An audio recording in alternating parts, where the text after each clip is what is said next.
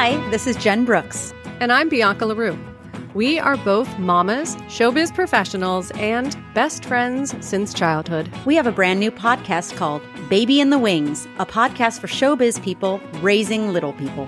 Every other Monday, we will be featuring guests from theater, film, and TV. From big budget industry productions to smaller companies all over the country who will talk about their experience as parents in the arts. I worked as an actor, producer, and writer through the birth of my daughter in 2011 and my son in 2013, and kept working until I shot my last film in 2019 before the world shut down. So I have been through many phases of juggling. And I had my kiddo in 2021 and went back to work in theater pretty quickly after the world reopened. As I started to post photos on my social media accounts of me and baby on the job, friends and colleagues began to ask, How are you doing this? How is this all possible with a baby? No matter how you slice it, your life and career are going to be very different. And we are going to talk about all of it.